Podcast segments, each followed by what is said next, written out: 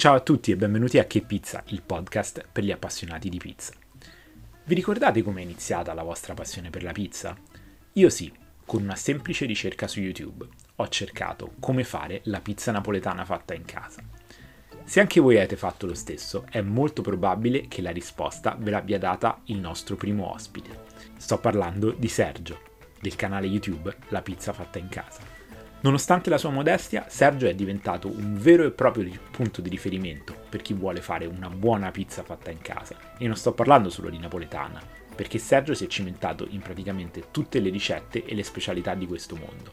Le sue spiegazioni sono chiare, complete e soprattutto date sempre con grande affabilità e simpatia. E lo stesso Sergio ci spiega benissimo perché in questa intervista. Ci racconta dei suoi inizi, di come si è evoluto il suo canale e condivide con noi anche alcuni dei suoi piccoli segreti, tra cui quello di un impasto che ci dice essere praticamente infallibile. E infine Sergio ci fa alcune rivelazioni interessanti su quello che sarà il futuro del suo canale. Insomma, non mi resta che augurarvi un buon ascolto.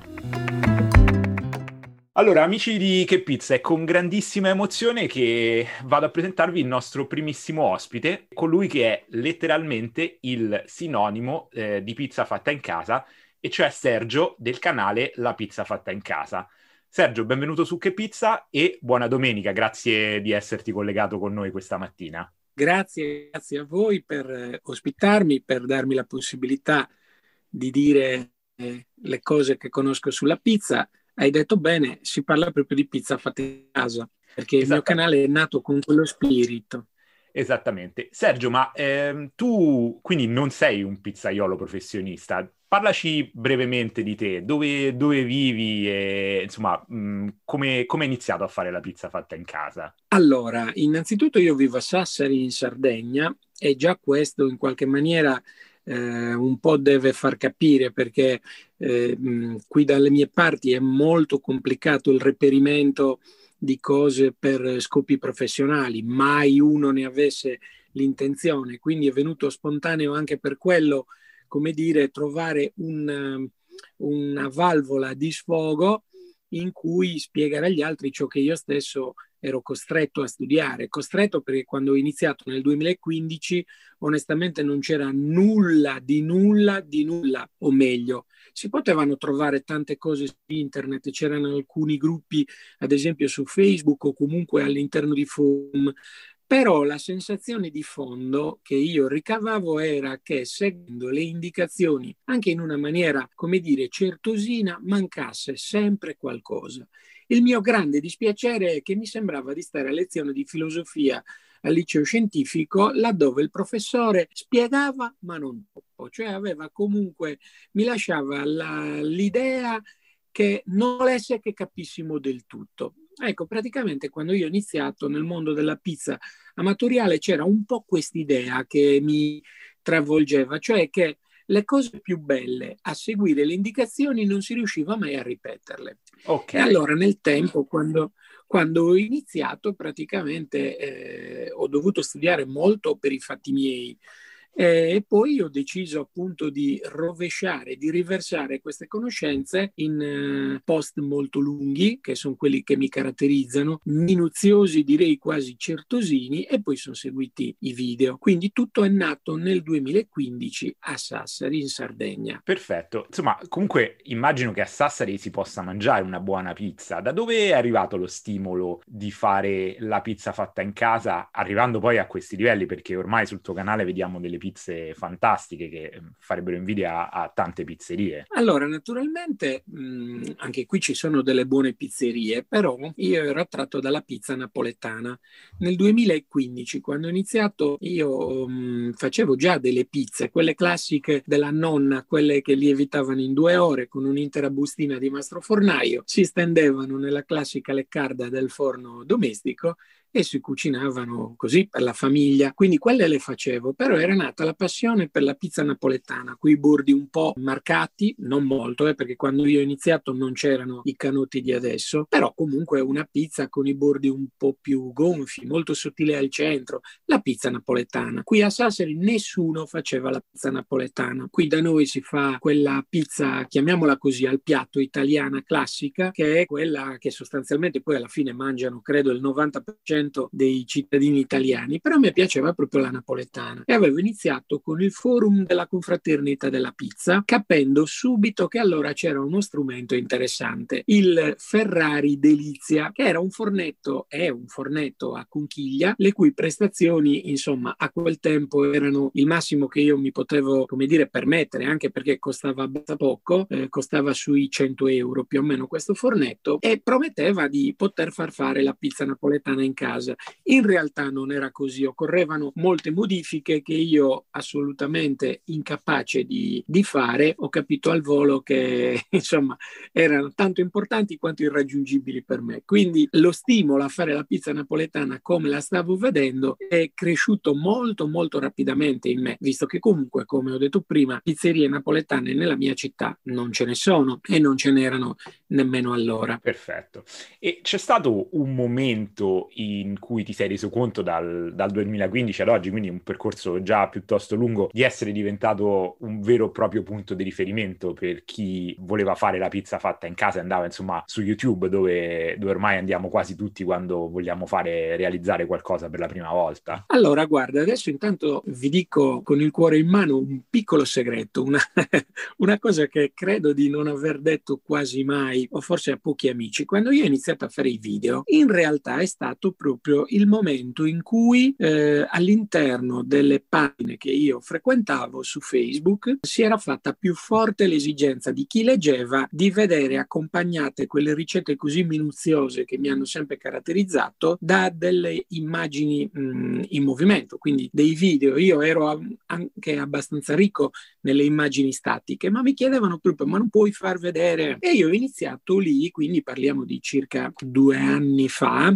anche se ancora due anni il canale non li ha compiuti, li compirà a marzo, però circa due anni fa ho iniziato timidamente a fare qualche video. Erano delle animazioni in cui io non apparivo mai, diciamo accompagnavo i testi che erano dei sottotitoli sostanzialmente, li accompagnavo con delle musiche. Con mio dispiacere, ogni volta che pubblicavo questi video, sostanzialmente una volta, non ogni volta, però una volta ogni due, ogni tre, Facebook me li cassava dicendo che insomma c'erano questioni di diritti che io poco bazzicavo onestamente, era roba da un minuto, un minuto e mezzo, quindi non credevo ci fossero questi problemi. Allora mi sono spostato, e sono passati alcuni mesi, mi sono spostato su YouTube dove ho aperto il canale e l'ho chiamato così, la pizza fatta in casa, ma non avevo pretesa di farne poi un canale o un punto di raccolta per appassionati, semplicemente volevo riversare lì i video perché mi avevano detto che c'era una maggiore elasticità sui video brevi con le musiche che utilizzavo io. La cosa buffa, che è questo il piccolo segreto, è che quando io ho iniziato a fare i video lì, trascorso pochissimo tempo, in praticamente quasi metà dei canali che frequentavo su Facebook mi hanno vietato praticamente di pubblicarli. Quindi una cosa stranissima perché io ho iniziato perché mi è stato chiesto dagli appassionati apprendisti, chiamiamo così. Sì. E, e, poi però mi è stato vietato di pubblicarli perché hanno iniziato a dire eh, no, così ti fai pubblicità. Tant'è che in alcune pagine io a oggi non metto mai il, il, link al video ed è un dispiacere, metto le, le, fotografie, non metto il link al video perché non è consentito. Ed è, questa per me è una cosa simpaticissima perché poi i video che io faccio sono tutto meno che commerciali, nel senso non hanno proprio nessuna intenzione o spirito commerciale, sono proprio minuziosi, parlo molto a lungo ad esempio rispetto a quello che i canoni di un buon video detterebbero. Io parlo molto a lungo perché proprio amo dire tutte le cose di modo che chi prova a fare una mia ricetta, mm, non mia, diciamo, una ricetta che io propongo, di sicuro riesce. Non, non c'è il più pallido dubbio, se segue le indicazioni riuscirà. E Assolutamente. questo è stato il momento in cui, avendo il canale sotto mano, ho scoperto che di colpo si è popolato. Anche qui però di colpo io, se abbiamo il tempo, dedico due parole in più perché il di colpo mio, essendo un canale non commerciale, è molto relativo. Considerate che io sono arrivato a 21.000 iscritti l'altro giorno, ma dopo quasi un anno e, e, nove mesi, no, un anno e otto mesi di questo canale. Voglio dire, molta, molta gradualità. I miei video continuano ad avere indicatori di visualizzazione, anche se mh, devo essere sincero, non ci vado. Si vede, si nota, perché me l'ha fatto notare, ad esempio, il bravissimo Gigio Atanasio. Eh, degli indicatori di mh, visualizzazioni così, così abbastanza bassi. Se uno guarda intorno, vede canali che sono sorti venuti molto dopo di me che hanno numeri molto molto più elevati. Quindi io vivo questa esperienza con molta umiltà, la giusta dose di umiltà, nel senso punto di riferimento, guru,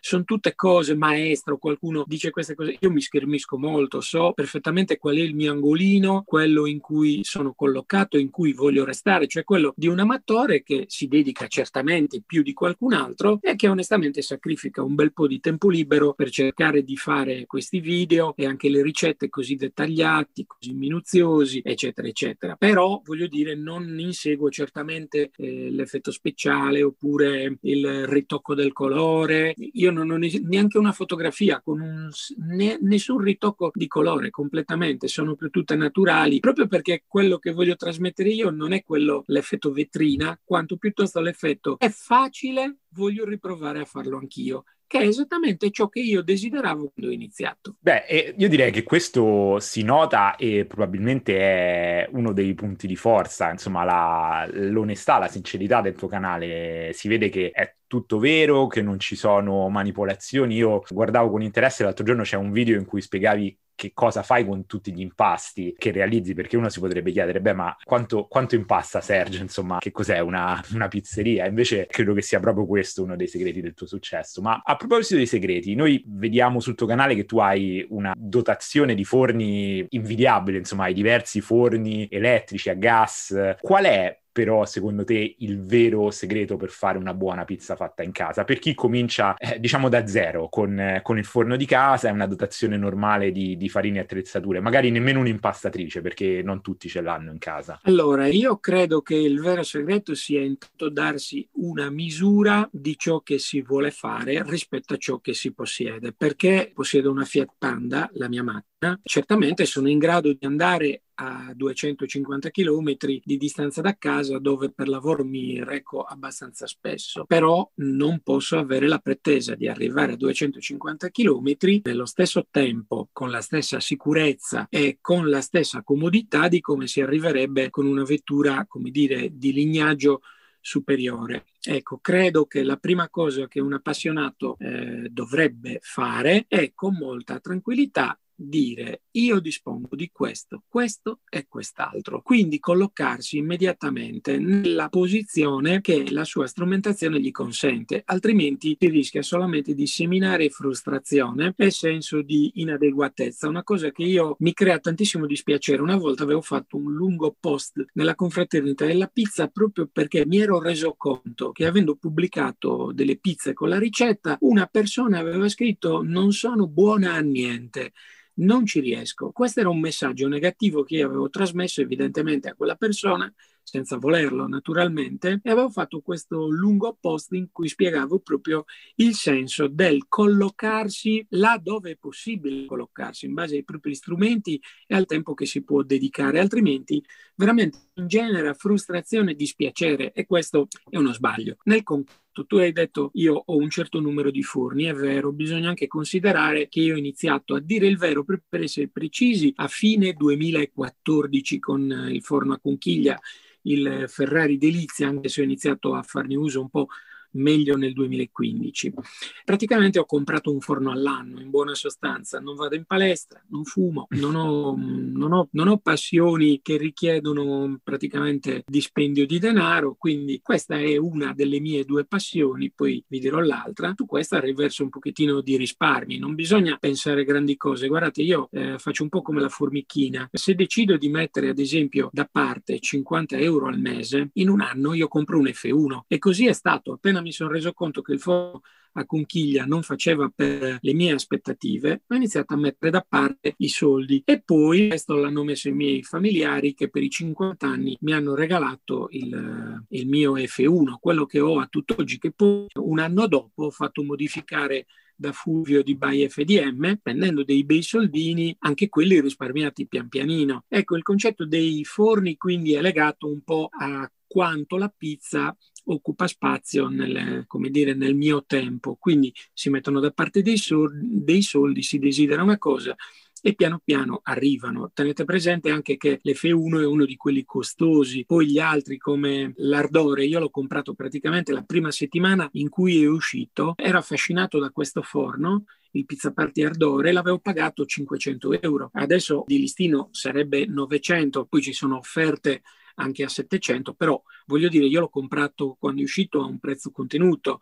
L'Unicoda, il 12 pollici, l'ho pagato 245 euro, c'era un'offerta nel loro sito. Quelli che invece ho avuto, diciamo così, in omaggio, non sono miei, ma me li hanno affidati, sono i due forni Zio Ciro. Quelli me li hanno dati loro perché la fabbrica è qui in Sardegna, a metà Sardegna, loro sono rimasti colpiti dalle mie pizze e mi hanno chiesto se me ne potevano affidare prima uno e poi grazie alla presenza di Vito Jacopelli nella loro fabbrica a fine di quest'estate, poi mi hanno dato anche l'altro, però gli altri sono tutti quanti comprati, quindi si tratta proprio di mettere da parte le cose. Ritorno e io perdo un po' di tempo parlando, ma sempre per amore di dettaglio. Assolutamente, eh, ci fa ritorno, piacere. Ritorno sull'argomento invece del come collocarsi. Allora, una buona pizza, ad esempio in teglia, è l'oggetto proprio dell'ultimo mio video. Eh, l'ultimo mio video segue una cosa un po' inconsueta per me perché subito dall'inizio dichiara questo video chiude l'impasto al 90% che ho fatto l'altro giorno. Alzo il dito punto verso l'alto dove poi paiono i suggerimenti di YouTube ho sbagliato mano perché mi sono dimenticato di essere speculare nella ripresa, però ho alzato il, la mano sinistra e invece avrei dovuto alzare la destra. Comunque, diciamo, no, scusa, al contrario, ho alzato la destra invece che la sinistra e ho detto subito il video dell'impasto al 90% è qui però, siccome stavo cuocendo nel forno di casa e il 90% l'ho fatto per la prima volta, tra l'altro, nella mia vita dentro un'impastatrice a spirale, allora immediatamente, mentre parlavo, avevo il discorso organizzato in mente, ho detto naturalmente chi non dispone di una spirale ma una planetaria può trovare come fare l'impasto ad alta idratazione qui. Ho alzato di nuovo il dito e indicato quindi come fare l'impasto in un altro video che ho girato tempo fa. E poi ho detto, e se per caso non si avesse sotto mano, sono molto attento anche alle parole che uso, non dico se, se nemmeno disponete di questo, non, non mi sognerei mai, ecco. dico proprio, se invece neppure questo avete sotto mano, quindi il concetto in questo momento non ce l'ho, non me la prestano, eccetera, eccetera, allora guardate qui su, ho alzato di nuovo il dito, ho indicato come fare l'impasto a mano ad altissima idratazione. Ora quindi a mano che cosa si può fare? A mano si può fare certamente una splendida pizza in teglia romana, perché anche se la morte sua sarebbe una temperatura più alta dei forni di casa, è come insomma chi ha visto il video ha potuto tranquillamente vedere con i propri occhi, viene stupenda anche nel forno di casa. Nel forno di casa io ho anche delle pizze napoletane però non sono delle vere napoletane, e io lo dico, dico, sono delle simil napoletane, cioè gli dai una forma come quella delle napoletane, ma non rispettando lo standard delle napoletane, che non è un vezzo, non è il piacere di qualcuno sadico di escludere una parte del mondo da quella mh, particolare categoria di pizze, e che proprio non rientri nei parametri perché quei parametri concorrono a fare una buona napoletana. Quindi puoi fare nel forno di casa anche una simil napoletana, ma una pizza che cuoce per tre minuti e mezzo, quattro, ovviamente avrà caratteristiche proprio diverse dalla napoletana che cuoce entro 90 secondi. Tenderà generalmente a essere un po' più rigida a partire dalla base, perché la permanenza a lungo tiene questo effetto. Tenderà, se non si presta attenzione alle tempistiche, all'inserimento degli ingredienti secondo un, dire, una tempistica eh, un po' rilassata, si rischierà di fare un lago di mozzarella. Se il taglio della mozzarella non è fatto adeguato ai lunghi tempi di cottura, ugualmente si, si, rischierà non solo il lago, ma anche la bruciatura, la bruciatura della mozzarella, cioè quei puntini marron scuro oppure neri che caratterizzano a volte la mozzarella di bassa qualità oppure la cottura eccessiva, lunga, protratta nel tempo. Ecco, quindi in base a ciò di cui si dispone uno dovrebbe subito evitare di avere il vezzo della democrazia nel senso di tutti hanno il diritto di avere tutto perché poi non è vero e dire io con queste cose che ho posso fare questo, quest'altro non lo posso fare, molto semplice. Poi c'è da dire una cosa, che se uno si vuole levare il gusto della pizza napoletana vera, non è che oggi debba spendere un capitale, sono sempre dei soldini in una famiglia magari che non ha un reddito eh, ben definito oppure questo reddito è impegnato in cose assai più importanti, magari quello che dico può sembrare un'eresia, ma se uno vuole fare una bella pizza napoletana oggi con 164 euro il costo del Lillo Extreme può fare una splendida pizza napoletana, ma napoletana vera in meno di 90 secondi. Ho fatto un video anche su questo. Addirittura ho avuto il piacere incredibile, mi hanno chiamato a casa i coniugi che producono il Lillo, dirmi che gli avevo mandato in crisi completamente eh, la loro aziendina gestione, a conduzione familiare, lui e la moglie, perché con quei 95.000 utenti che avevano visto il video, loro sono inondati di richieste per almeno due anni e non riuscivano proprio a fronteggiare. E a tutt'oggi stanno inseguendo i numeri che poi si moltiplicano anche perché i primi che l'hanno avuto, anche un po' seguendo le indicazioni di una pagina che era dedicata a quel forno, vedendo il video come sempre molto dettagliato mio, poi a loro volta provano, riescono a farla bene, promuovono il prodotto e quindi c'è un effetto moltiplicatore di successo. E con 164 euro uno si può levare il gusto. Se poi uno si vuole addirittura prendere il gusto di fare un po' il pizzaiolo, quindi di armeggiare con la pizza, non solo aprire un forno, infilare dentro e poi estrarre a fine cottura, allora ci si può spostare su uno dei piccoli forni a gas come l'Unicoda 12 pollici che costa, se non erro, adesso 270 euro sì, e poi via via salire. Sì, adesso poi via via salire si può passare tranquillamente per altri forni. Io parlo di quelli che conosco naturalmente, si può andare sui 500 euro e allora si entra nel mondo un po' come dire delle grandi opportunità, quindi forni sia elettrici che a gas estremamente performanti, fino ad arrivare ai 700 euro più o meno dello zio Ciromini, che è un forno totalmente di pietra sorprendente perché ti porta in casa o in terrazzo, ti porta un vero forno per pizza, cioè tutto di pietra, eh, di quelli che tu porti in temperatura, metti il tappo, fa scendere la temperatura talmente gradualmente che tu puoi cuocere eh, nelle ore, nelle lunghe ore di calore residuo, puoi cuocere il pane, poi puoi cuocere i dolci, cioè ecco, voglio dire, si può fare un po' quello che si vuole, ma naturalmente eh, bisogna mettere un po' da parte l'idea che con qualunque strumento questo sia possibile. Dicevano i latini est mos in rebus, nulla di più vero. Noi certo. possiamo fare tante cose, ma certamente gli strumenti sono fondamentali. Certamente, ma eh, proprio questa è stata una spiegazione chiarissima e credo appunto sempre in linea con con la grande anche semplicità delle tue spiegazioni. Tu non pensi, ecco, leggendo magari gruppi e forum come la Confraternita della Pizza, altre pagine, insomma, altri, anche altri canali YouTube, che in alcuni casi eh, si tenda un po' a diffondere e a cercare di far passare come molto facilmente realizzabili delle, delle ricette dei, o comunque dei procedimenti, degli impasti che in realtà semplici non sono. Forse il vero messaggio invece è che eh, la professione del, del, pizzaiolo, insomma, di chi fa la, la, pizza e magari anche il pane per lavoro, non è così semplice. Insomma, eh, non, non, noti una, una, certa tendenza a ipercomplicare le cose con eh, autolisi, biga, pulish, eh, lieviti madre, fermentazioni lunghissime, eh, quando invece poi magari gli impasti delle pizzerie più famose sono sorprendentemente semplici. Dunque, qua mi permetto di fare una sottolineatura a quello che è stato detto, cioè eh, sono stati citati biga, pulish, altri prefermenti ed è stato accostato il lievito madre.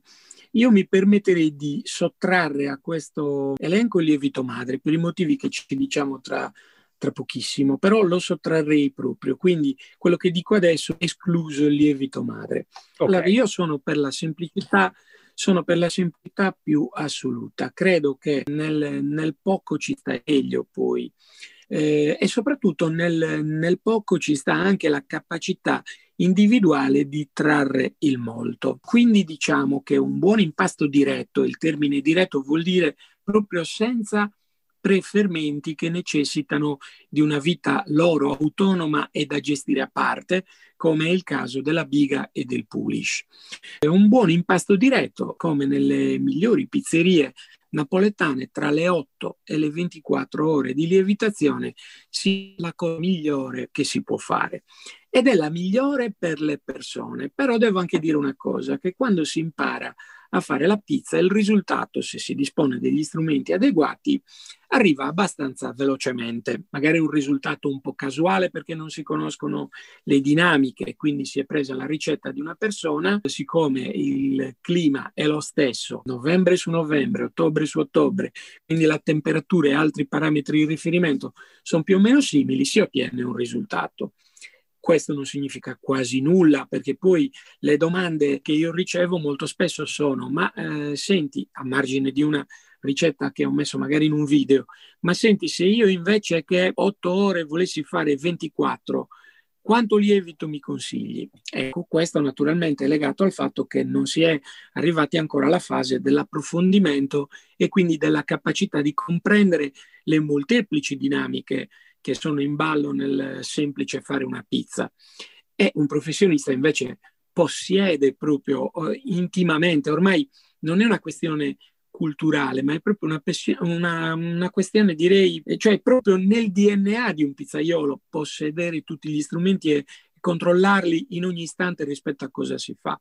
Per cui, ad esempio, eh, fare un buon impasto, 8 ore con una certa dose di lievito, non è la stessa cosa dire allora lo faccio in 16 ore e diminuisco la quantità di lievito, no, perché l'idratazione, ad esempio, è uno dei fattori che incidono tantissimo sulla lievitazione, ehm, sulla lievitazione, non solo il lievito, la forza della farina incide tantissimo. Se io faccio 8 ore di lievitazione, prendo una farina anche da supermercato e non ho problemi, la buonissima Tremulini di Eurospin, e eh, soprattutto quella che viene fatta in Sardegna, perché Eurospin si appoggia a diversi mh, mulini, quella fatta in Sardegna è proprio strepitosa per otto ore, ma se io decido di portare a 16 ore la mia esperienza di pizza, eh, eh, va cambiata l'idratazione, presumibilmente il lievito, va tenuta d'occhio la temperatura e va tenuta d'occhio, ma tanto d'occhio la farina perché su 16 ore occorre una farina più, più performante, più capacità, con più capacità di resistenza rispetto all'azione disgregante dei lieviti. Insomma, occorrono tante cose. Quindi quando tu mi dici si sta un po' complicando, beh sì, ma ripeto, rientra nelle esperienze medie di uno che si sta accostando. La fa bene la prima volta, la volta dopo è attratto da una pizza particolarmente bella eh, va a leggere, trova biga 50, 70, 24 ore e tutte queste definizioni particolari. Ora, io un po' rifuggo, credo di aver fatto una sola volta il pulish e due volte la biga. Non sono nelle mie corde, non, non vuol dire che io dico che anzi no, chi fa, bravo lui, che lo fa. Per uno che sta imparando questa è un'enorme complicazione. Non è vero che semplifica perché aggiunge la complicazione della gestione della biga alla complicazione della gestione dell'impasto. Poi addirittura si aggiunge una complicazione ulteriore di quando la biga si unisce al resto dell'impasto e quindi insomma bisogna avere conoscenze. Poi può anche andare bene, non c'è problema, ma ad esempio quando si decanta l'eccezionalità e l'esplosività della biga. Io dico delle volte, santa pazienza, ma che nessuno si sia soffermato su vedere quanto è grande la dose di lievito nella biga. È qualcosa di spettacolare, è una roba enorme, ma come ci si fa a stupire che poi un impasto con la biga sia esplosivo? Ma ehm, io anche senza biga, se carico di lievito l'impasto, eh, lo ottengo esplosivo ugualmente. Accorcio i tempi naturalmente, perché oltre non potrei andare, però eh, si ottiene ugualmente. Cioè, è il lievito che è esplosivo, secondo me, non eh, solo la biga in quanto prefermento. È molto aiutata da una fortissima dose di lievito. Eh, il pulish non è altro che una biga liquida perché ho tolto il lievito madre, perché il lievito madre non si può accostare alla complicazione per un semplice motivo. Il lievito madre è la storia dell'uomo, cioè il lievito madre è la prima cosa che l'essere umano ha trovato come agente lievitante. Quindi proprio quella come complicazione io non la citerei, direi anzi che è il gradino numero uno della, della possibilità dell'essere umano negli, negli, impasti. Tra l'altro non è un preferimento, il lievito madre vive una vita sua, ha delle necessità, ma non vive come preferimento, tant'è che un lievito madre allenato, chiamiamolo così, e questa è la vera, eh, come dire, chiave di volta del lievito madre, un lievito madre stabile, serio, forte e soprattutto allenato, ad esempio il mio un po' di queste caratteristiche perché lo uso sempre. Ecco, un lievito madre così, addirittura lo levi dal frigo, apri il barattolo, prendi quello che ti serve e lo usi. Cioè non, non ha neanche bisogno di particolari riguardi, quindi proprio accostarlo ai preferimenti, no, perché eh, il sapore che dà, ad esempio, il lievito madre, secondo me non si può accostare ai preferimenti. Tutti dicono che i preferimenti diano dei sapori particolari. È anche vero, però il lievito madre ha un sapore di panificazione che è tutto suo, particolare, riconoscibile tra mille, per quanto possa dire riconoscibile un sapore in una pizza. Non dimentichiamo che le differenze dell'impasto in una pizza si possono sentire quando la pizza è fatta bene esclusivamente nel cornicione, che è l'unico punto libero dagli ingredienti. Per il resto, che io abbia usato lievito di birra, lievito di birra secco, che abbia usato lievito madre, biga, pulish, onestamente poi l'impasto eh, dove ci sono gli ingredienti è eh, indistinguibile, cioè, bisogna essere sinceri, ecco.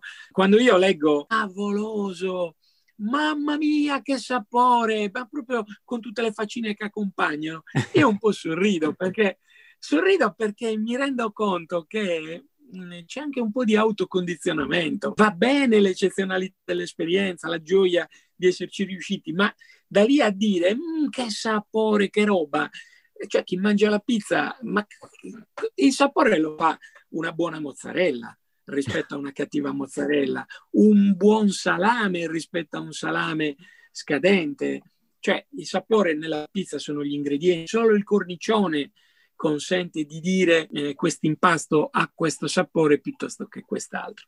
Quindi io dico, benvengano tutte queste cose, fanno bene quelli che le fanno perché il mondo è bello perché è vario, però se uno sta imparando, io mi permetto di consigliare di stare con gli impasti diretti, che sono quelli che aiutano soprattutto a capire come si fa una pizza, come gli ingredienti entrano in relazione uno con l'altro. Ad esempio si usano tanto i calcolapizza, io sono uno che, come, come vedete, sono un po' dettagliato, e però se c'è pazienza poi arrivo comunque al, al dunque. I calcolapizza sono una bellissima cosa, aiutano le persone che non hanno in quel momento una competenza a sviluppare una ricetta. Anche i calcolapizza non sono tutti uguali. Io capisco che ogni pagina promuove il proprio e banna tutti gli altri, però in realtà i calcolapizza non sono uguali, sono un algoritmo creato da umano e come tale è più o meno valido in base anche alle variabili che si mettono in gioco, alla capacità di chi ha creato l'algoritmo, eccetera, eccetera. Io ultimamente, come uso molto il lievito madre, consiglio il, il calcolapizza Calbal, ma mica per mancare di rispetto agli altri, ma perché tratta il lievito madre esattamente come quello di birra, cioè proprio crea un istogramma con gli orari e tutte le cose che ci aiutano a fare bene l'impasto. Ma poi soprattutto aiuta anche con la forza della farina, che è un ingrediente che è trascurato da tutti gli altri calcolapizza. E chi fa pizza per passione non può trascurare questa cosa qua. Non è possibile fare il 90% di idratazione per un impasto per focaccia o per teglia usando una farina da banco con una forza bassa, la forza eh, diciamo tipo V200, V180, V220. È impossibile. La forza della farina è fondamentale per l'impasto e il calbal è un calcolapizza che aiuta, però ho citato il calcolapizza per dire che sono solo uno strumento. Se l'appassionato non deciderà nella sua vita a un certo punto di fare quel salto per cui cerca di imparare gli strumenti che sottendono alla creazione della ricetta e poi alla cottura di una buona pizza, resterà, diciamo, come dire, in un limbo in cui dipenderà sempre dagli altri. Cioè se non, se non si dedica a capire come gli ingredienti entrano in relazione uno con l'altro, e come i risultati cambiano, cambino in base a come gli ingredienti eh, si relazionano tra loro, resterà diciamo proprio in un gradino in cui sarà la mercé degli altri. Eh, sarà costretto sempre a chiedere e non è quello lo spirito che mi anima, cioè io anche nei commenti ai video, guardate, c'è grande dispendio di tempo, eh. rispondo a tutti. Io sono eh, la persona che negli stessi commenti dello stesso video può ricevere dieci volte la stessa identica domanda. Non mi sogno mai di dire leggiti i commenti perché ho già risposto. Magari mi cerco la risposta, la copio e gliela incollo con due righe di presentazione. Però il concetto è che rispondo a tutti perché ognuno sta chiedendo a me un qualcosa che se io gli rispondo bene lo accompagnerò nel cammino di studio e quindi la persona prima o poi sarà indipendente da me, da chiunque. Quindi dico e concludo per me un buon appassionato di pizza deve obbligatoriamente partire dalla semplicità con cui la pizza viene fatta nelle migliori pizzerie, come ad esempio da Michele a Napoli, dove fanno sempre e solo un impasto 24 ore, sempre e solo a temperatura ambiente, sempre e solo con pasta da riporto e eh, lievito di birra fresco o talvolta secco. Queste sono le ricette, semplici, senza um, diventare pazzi intorno alle, al, a tutte le complicazioni. Poi una volta che uno diventa bravo in questo, potrà tranquillamente passare alle cosiddette complicazioni. Mi sembra giustissimo ed è un po', insomma, posso associare la, la mia esperienza personale di appassionato neofita. Insomma, io ho iniziato a fare la pizza in casa come tante persone lo scorso marzo, un po' costretto dal lockdown. Poi vivendo all'estero, vivendo in Spagna, qui una buona pizza non è facilissima da mangiare. Poi con eh, le buone pizzerie che, che pur ci sono qui chiuse o che comunque non facevano delivery nella nostra zona, mi sono un po' industriato e ho vissuto esattamente quello che dici tu, ho iniziato cercando di seguire alla lettera alcune ricette anche piuttosto complesse e però è, è stato un po' frustrante. Poi grazie anche alla disponibilità di, di buoni ingredienti, perché comunque qui ci sono eh, tanti supermercati, negozi che importano prodotti direttamente dall'Italia, tanta pazienza e soprattutto tanta voglia di sperimentare, piano piano il risultato è migliorato, ma sicuramente devo dire sono stati più utili i, i fallimenti e le prove che mi hanno portato a capire piuttosto che invece il cercare di copiare immediatamente procedimenti molto complessi. A questo proposito, sempre parlando della complessità, però facendo un po' un salto laterale, ti volevo chiedere, hai detto e, e, si riconosce che dietro al tuo canale c'è tantissimo lavoro e anche poi nelle risposte, insomma, si vede che lo curi tantissimo. Ma eh, come riesci a coniugare il lavoro che c'è dietro al tuo canale, però con la, la convivialità, il momento di, di, gioia che è sempre mangiare la pizza? Insomma, vediamo che tante persone oggi, anche senza avere un canale YouTube, eh, magari perdono due minuti prima di mangiarsi una pizza fumante per fargli la foto. Tu come, come riesci a gestire questa cosa? Ci sono delle pizze che fai tra virgolette per lavoro, per il canale e poi delle pizze che fai solo per la tua famiglia e per i tuoi amici o riesci a coniugare le due cose? Allora, io non ho le due cose, io ne ho solo una. La pizza la faccio quasi tutte le settimane solo ed esclusivamente per familiari o amici. In qualche occasione le faccio per portarle a delle persone che mi sono care, gliele porto a sorpresa, in atteso suono e gliele consegno, però non ho un secondo modo, cioè non esiste il modo di far pizze per fare un video, questo, questo per me non esiste proprio, cioè io praticamente faccio le pizze e facendomi aiutare talvolta magari da una figlia o da mia moglie, riesco in qualche maniera a fare anche il video. Le foto per me non sono un problema perché le tolgo dai video, cioè io faccio solo il video e mi aiuto con il mio cellulare o delle cose molto rudimentali, eh? non bisogna immaginare chissà che io ho il mio telefono, un iPhone che monto su un treppiede oppure su un, uh, su un piccolo, come potrei dire, un piccolo gimbal. Esatto. Un, uno di quegli oggetti stabilizzati. Sì. Quando faccio le riprese, ad esempio, mentre sto preparando l'impasto, eh, sta su, proprio su un treppiede molto alto, eh, di quelli per telefoni, di quelli che si comprano su Amazon per 10, 12, 15 euro, e riprendo tutta la fase di stesura. Nel momento in cui la pizza sale sulla pala, io concludo lì, sposto il treppiede e la metto su una sedia che sta di fronte al forno e regolo praticamente semplicemente l'altezza perché continuo a inquadrare, poi vado a prendere la pala con la pizza e in forno e quindi continuo a riprendere.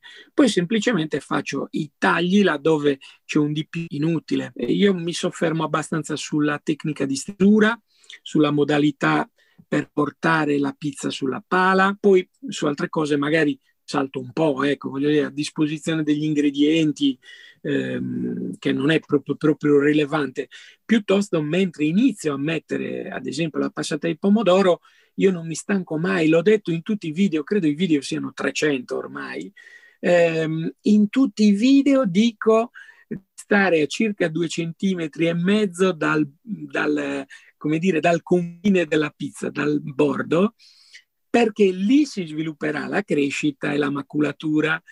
Non serve chiedere come si, è, come si fa a fare la maculatura se poi con la passata di pomodoro si va a coprire tutta la pizza, perché quello crea umidità e rallenta la maculatura, la rende molto più debole. Quindi io sto attento a questi dettagli. Ti devo dire anche una cosa, che la principale, come dire, obiezione che viene mossa ai video quando li faccio è non hai mostrato il bordo, non hai mostrato eh, quest'altra roba. Ecco, io rispondo sempre con la stessa roba a tutti, cioè che quelle pizze sono destinate a persone viventi e respiranti lì a un metro da me e che non posso mettermi a tagliare le pizze degli altri e a manipolarle a mano così per far vedere il bordo.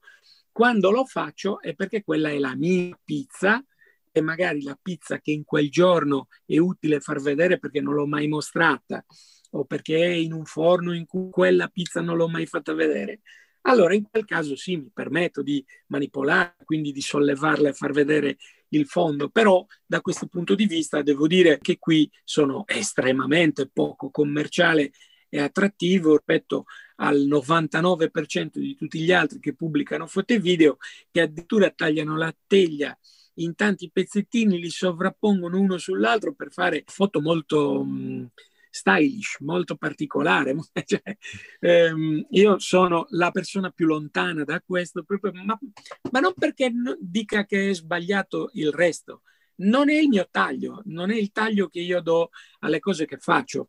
Fatta in casa vuol dire proprio che io non la sto facendo per gli altri, la sto facendo per chi è in casa in quel momento e quindi anche certe manipolazioni non me le consento e continuerò a non consentirmele.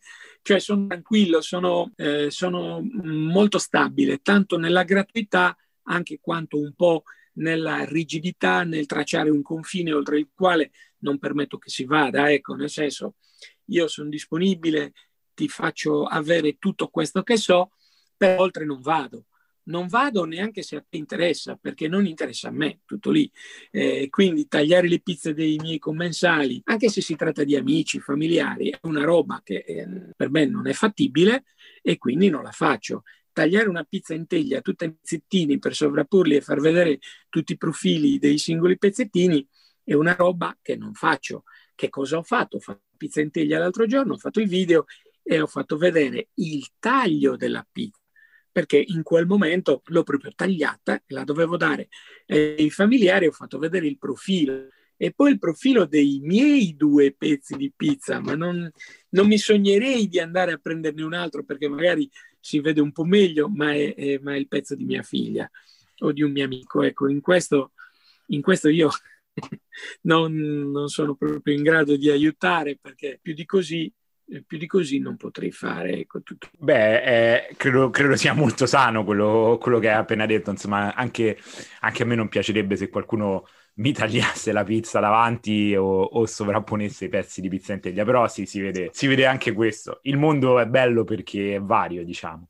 Senti, certo. la tua eh, diciamo, siamo, siamo, quasi in chiusura, ma il, se tu dovessi dire qual è il tuo cavallo di battaglia, la tua pizza preferita, quella che ti viene meglio e, e come realizzarla, quale, quale, sceglieresti? Una sola ricetta? Eh, bah, io direi naturalmente una napoletana, non c'è il più pallido dubbio, la più facile del mondo, una napoletana. Eh, se uno non ha la possibilità di usare il lievito madre con il lievito di birra una napoletana fatta in 24 ore, proprio il mio, tra virgolette, cavallo di battaglia, è quella che proprio prediligo tutta a temperatura ambiente. Io tutto l'anno faccio 24 ore a temperatura ambiente.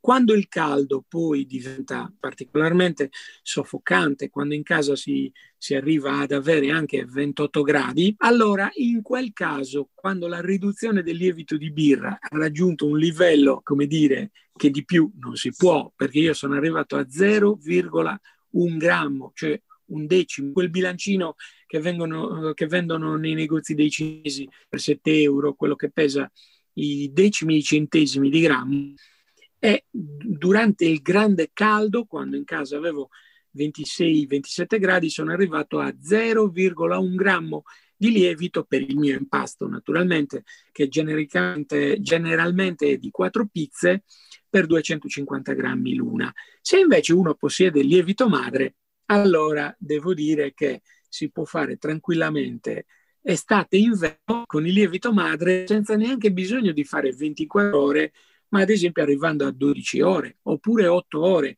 E la cosa incredibile del lievito madre è che consente una riuscita in termini di bellezza, perché attenzione sulla qualità, io non discuto perché non passa attraverso le parole, cioè la qualità è l'unica cosa che non si vede in un video e non si legge dietro le parole di una ricetta. La qualità o la sperimenti oppure ti rimarrà sempre il dubbio anche sulla più bella delle pizze. Però in generale diciamo che il lievito madre, oltre a farla buona, la fa anche veloce.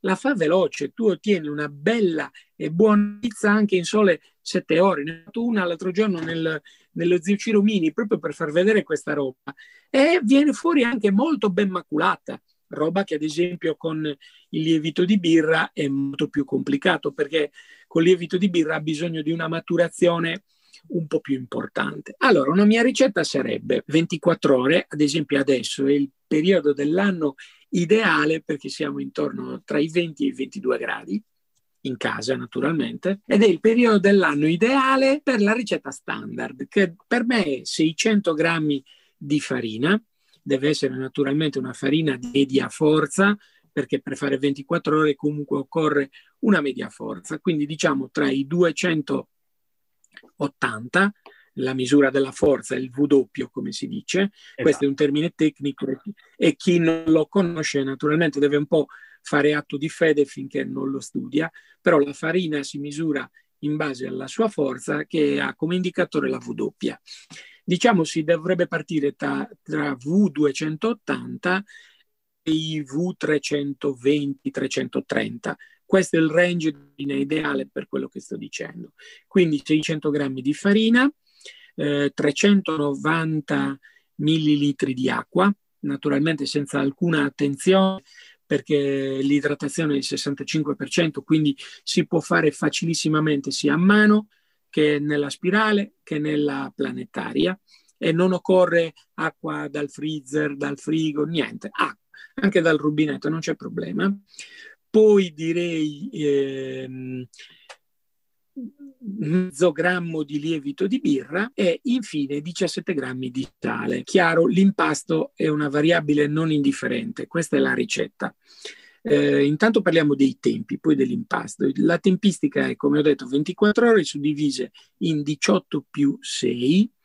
Eh, se la temperatura scende sui 19, allora io farei 17 più 7, cioè più fa freddo e più bisogna aumentare la lievitazione dei panetti. Comunque diciamo che 18 più 6 con 20-22 gradi va benissimo. Vuol dire che io finisco l'impasto, lo metto dentro una bowl, dentro una, una ciotola, lo copro e lo lascio lì a temperatura ambiente per 18 ore. Ovviamente considerata la percentuale di lievito infima, cioè molto molto piccola, eh, non ci si deve aspettare il raddoppio dell'impasto, non esiste proprio. Visivamente si noterà che è un po' cresciuto, ma poca roba. Dopo 18 ore bisogna fare le palline, i panielli, i panetti, come li dobbiamo chiamare, poi lasciare lievitare eh, le palline per altre 6 ore, sempre a temperatura ambiente, sempre naturalmente coperte. Eh, io eviterei, considerata la, l'idratazione del 65%, eviterei tutte le scatolette di legno per custodire i panetti perché assorbono l'umidità e poi abbassano troppo l'idratazione. Quindi direi normalissime ciotoline singole, plastica o vetro, oppure uno dei contenitori rettangolari, diciamo, più panetti insieme. Finite le sei ore, si inizia tranquillamente con la stesura, partendo come sempre dal centro per capire più o meno verso i bordi e suggerisco, se si dispone di forni performanti, di schiacciare le bolle. Una parte del risultato estetico si perde per le antipaticissime bolle nere che assottigliano così tanto l'impasto nel punto in cui si sviluppano che sostanzialmente sono delle semplici bruciature, non è maculatura quella, quelle sono proprio bruciature. Quindi io consiglio sempre di schiacciarle o se si dispone di uno stuzzicadenti a portata di mano di bucarle, insomma, di far passare, di fare uscire l'aria dalle bolle più grandi. Quindi una stesura un po' attenta, ma soprattutto il trucco che io dico continuamente che è la chiave di volta per evitare gli insuccessi, suggerisco di non allargare troppo il panetto. Direi di allargarlo il 70% di quanto si ha in mente di fare. Fare i condimenti e poi portare la pizza sulla pala finché si può, perché se l'abbiamo stesa troppo e i condimenti sono, come talvolta capita, soprattutto quando si sta imparando, un po' esuberanti, un po' eccessivi, si rischia proprio che la pizza non si muova da lì, che si tira solo il bordo alla fine. Il centro resta fermo perché è troppo sottile e troppo appesantito. Quindi il segreto è la cosiddetta stesura a mezzo busto fatta dai maestri napoletani. Stendo fino al 70% del mio ideale, porto la pizza già condita sulla pala e quando è sulla pala la allargo al 100% che avevo in mente. Riempio un po' di più la pala. Subito dopo vado in forno e in forno. A questo punto la pizza scenderà abbastanza tranquillamente, senza bisogno di esagerare né con la farina né con altri trucchi. La pizza scende quando si usa questo metodo qua. Questa secondo me è la ricetta più facile, quella che dà eh, le maggiori soddisfazioni a tutti, ma soprattutto a chi possiede un forno capace di alte temperature, perché viene fuori una maculatura veramente invidiabile. C'è una roba molto, molto, molto bella ed è una ricetta implacabile, non sbaglia mai. Allora la, la dobbiamo provare assolutamente.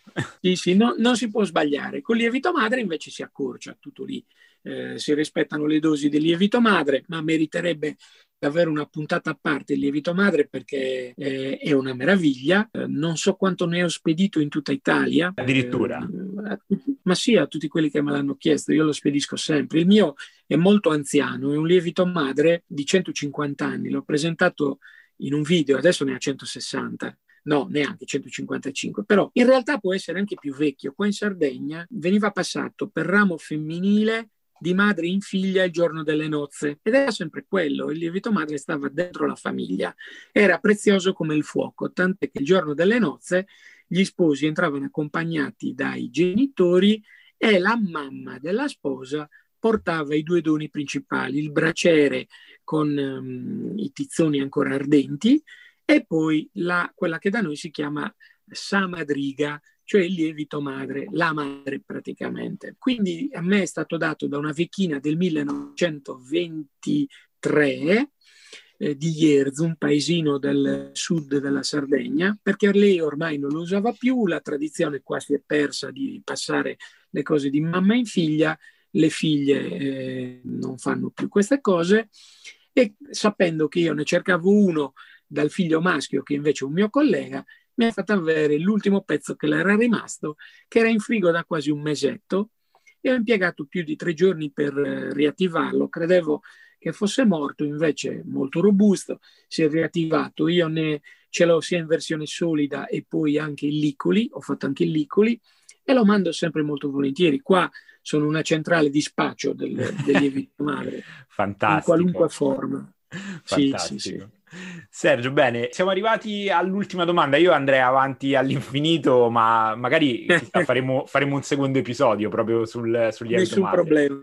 la domanda è qual è il futuro della pizza fatta in casa, del tuo canale? Hai, hai, in mente qualche progetto, qualcosa che ci puoi svelare o continuerai così, con la, tua, con la tua semplicità, con la tua chiarezza e ci farai, continuerai a farci vedere queste pizze stupende fatte in casa? Allora, in verità non ho difficoltà a svelarlo perché a chi me l'ha chiesto, diciamo, io non ho mai nascosto il futuro del, del canale è essere chiuso, cioè nel senso che io sto facendo tutto quello che ha una qualche capacità di, di interesse rispetto al mio progetto, cioè quello di mh, trasferire ciò che io non ho trovato quando ho iniziato. Una volta che io ho trasferito queste cose qui non ha più un senso perché eh, ripeterebbe esclusivamente cose, cioè finché io imparo cose nuove che ha un senso trasferire, faccio i video.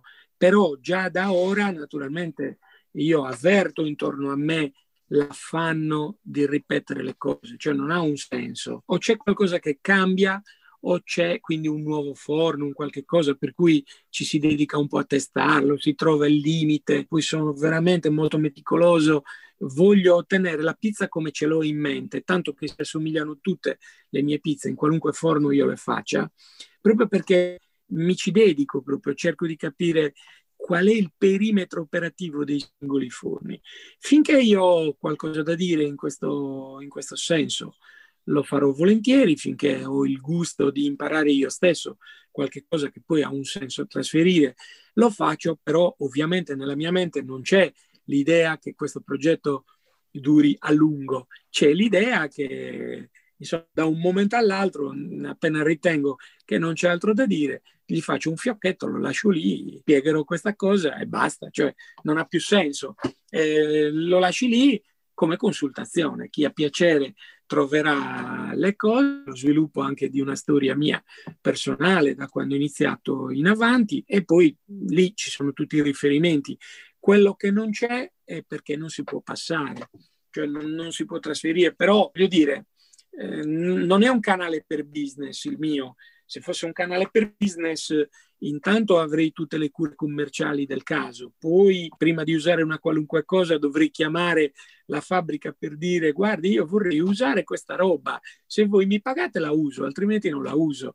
cioè, il concetto mm, che, che, che fa lo spartiacque tra un canale come il mio che si può permettere di fare questo ragionamento e il canale invece che non lo vuole fare è proprio questo qui, lo spartiacque è quello, la libertà con la quale io mi muovo. Ho ricevuto delle proposte di fare, come dire, business insieme, però allora io mi posso permettere di fare queste scelte perché ho il mio lavoro. Attenzione che nelle mie parole mai voglio che traspaia una um, ostilità o un fastidio per altre esperienze. Non è nel mio stile, non sarei io.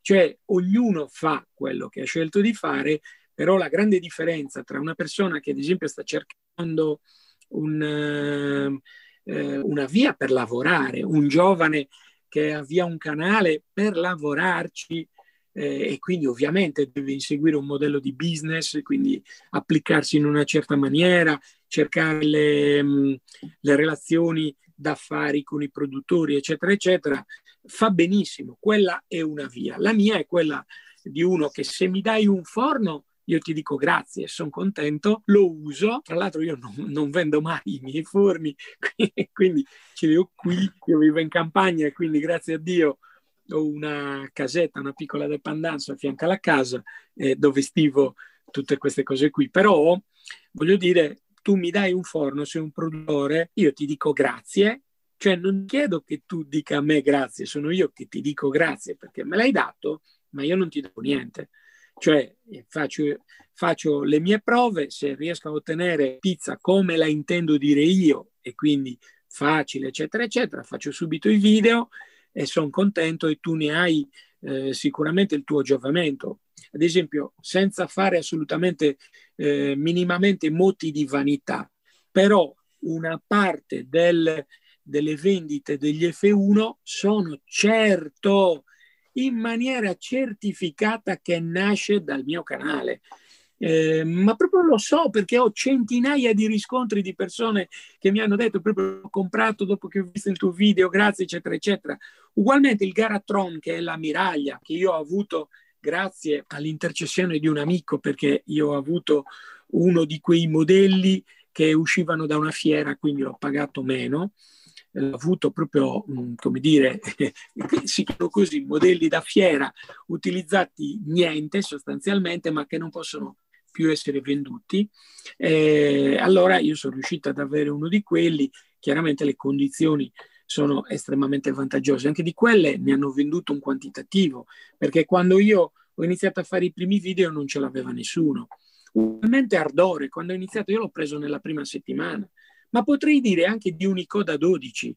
Credo di essere stato proprio quello che ha eh, trovato il metodo per usare Unicoda, perché altrimenti Unicoda eh, bruciava continuamente le pizze dietro vicino al gas e le lasciava crude davanti e addirittura si rompevano tutte perché non si riusciva a girarle in quanto vicino alla bocca del forno erano proprio crude. Quindi anche infilare la paletta sotto era complicata.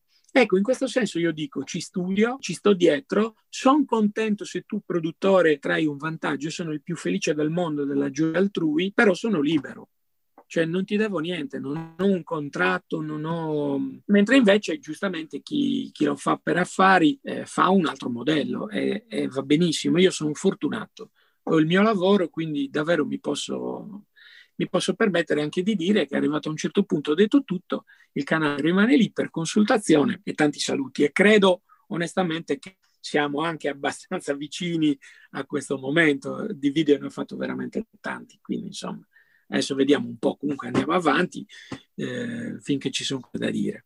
Perfetto. Beh, Sergio, grazie infinite, è stata una chiacchierata interessantissima, ci hai fatto scoprire veramente alcuni dei tuoi segreti e insomma speriamo... Che... Ne manca uno. Ah, eh, eccoci, pronti, dimmi. Ne manca uno, l'ho tenuto in disparte perché io dall'inizio ho detto che ho due passioni. Sì. Una è quella della pizza L'altra, che è la più vecchia, che mi accompagna da quando ero ragazzino, quindi intorno ai 15 anni, è la passione per la storia del web, che non c'entra con l'intervista, ma lo dico lo stesso perché magari tra chi potrà ascoltare potrebbe esserci un appassionato. Io ho un sito che si chiama www.farwest.it che grazie alle collaborazioni, siamo in 60 ormai che ci scriviamo, è nato nel 97, quindi alla bellezza di 23 anni, il dominio non è di meno perché non c'erano i domini a quel tempo, ed è il più grande sito di storia dell'Ouest americano d'Europa e concorre sicuramente ai primi dieci nel mondo, compresi anche quelli in lingua, uh, in lingua inglese, cioè i padroni della storia americana. Eh, quella è la mia principale passione, quella Fantastico. è quella che mi richiede più tempo di tutte perché scrivere articoli, mh, mm, correggerne, contribuire al forum, eccetera, eccetera. Quello, quella è la mia più grande passione. La pizza è la seconda. Ah, bene, beh, questo è un ulteriore segreto allora che siamo felici di, eh, che, che tu ci abbia raccontato. Sergio, grazie ancora e speriamo di, di, incontrarti presto e chissà, magari un giorno di persona a qualche evento sulla pizza o nella bellissima Sardegna, certo. chissà. Ma intanto veramente certo. grazie e buona domenica. Buona domenica.